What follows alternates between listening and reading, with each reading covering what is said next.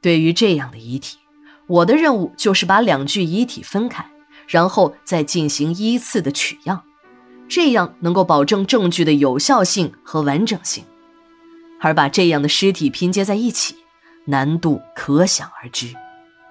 在我们殡仪馆里，四老中只剩下老王和史馆长，两个人都是干这种活的行家，但老王年龄大了，史馆长又忙。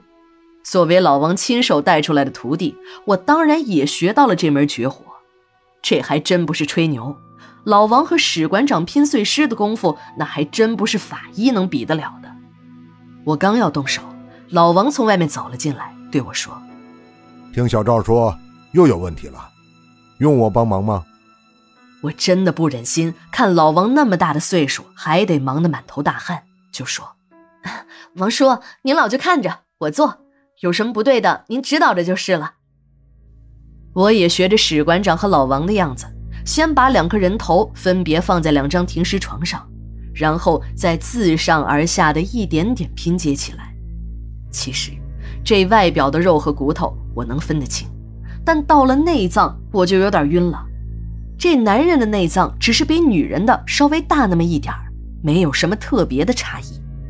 在解剖学的书本上倒是罗列了不少的区分方法，可那些个死的知识点到了这儿根本没有用，因为那些内脏也是被装在几个塑料袋里，都是乱乎乎、臭烘烘的一坨。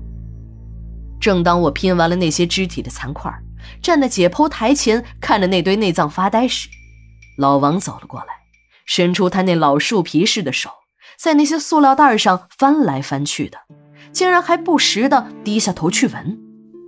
不一会儿，老王开始动手了，左一袋儿右一堆，瞬间那堆凌乱的内脏就被分开了。七哥简直看傻了眼，赶紧上来请教。老王说。你呀，还是跟你师傅学吧。我要是直接教你啊，不成了隔着锅台上炕了吗？再说，就你这基础，还学这个，是想学会了再占点小便宜吧？啊，老七，你也别多心啊，不是我不教你，你师傅跟我学了七八年，还是有点油嗦的发白，差点火候。像你这样连心术还没有练好的人，最应该就是先把心放正。天天烧死人，你还打死人的主意？你也不怕人家晚上去找你？看来老王对七哥的气儿啊还没消。七哥有短处在身，也不敢多说。老王一边数落着，一边就溜达出了解剖室。老王这一幕可把那两个法医妹子惊得不轻啊！小玉也不怕臭了，摘下口罩问我：“哎，梅姐，这个老前辈是哪个医学院的教授啊？”我差点没笑出声来。这老王什么时候成了大学教授了？当我告诉小玉，老王只是一个火化工时，小玉忘记了自己是个法医，正在解剖室里解剖尸体，不断的竖起大拇指惊呼：“哇，人才啊！这老王应该去当院士。”确定了尸体碎块的归属，尸体取样的工作也就变得相对简单了。取了样本，两个法医妹子的工作也算是完成了。我还当着小玉的面把我师弟小童狠狠地美化了一番。看小玉那个美滋滋的样子，我感觉今天这忙啊，可能是没有白帮。小童还是有很大希望的。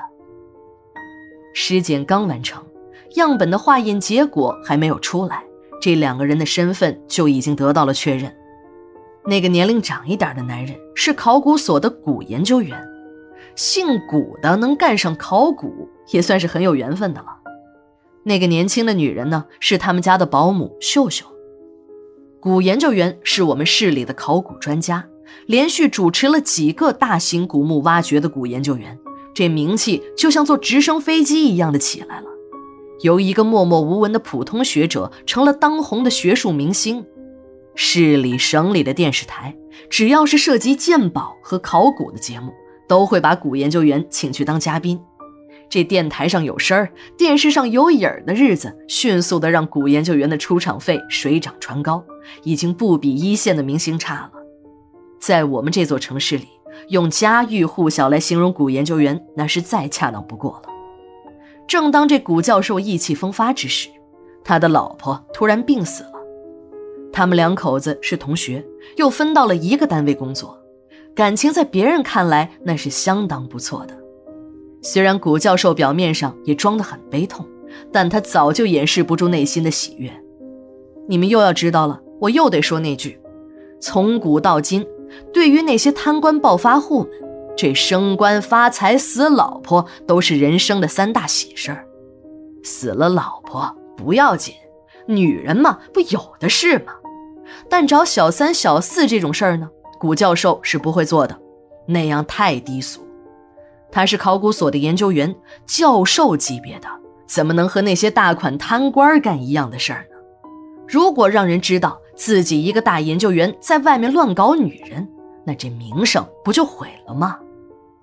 古研究员开始谋划出国了，他打算出国前呢，把自己搞成一个富翁。然而，当他在一堆烂骨头上有了重大发现时，这命却也丢了。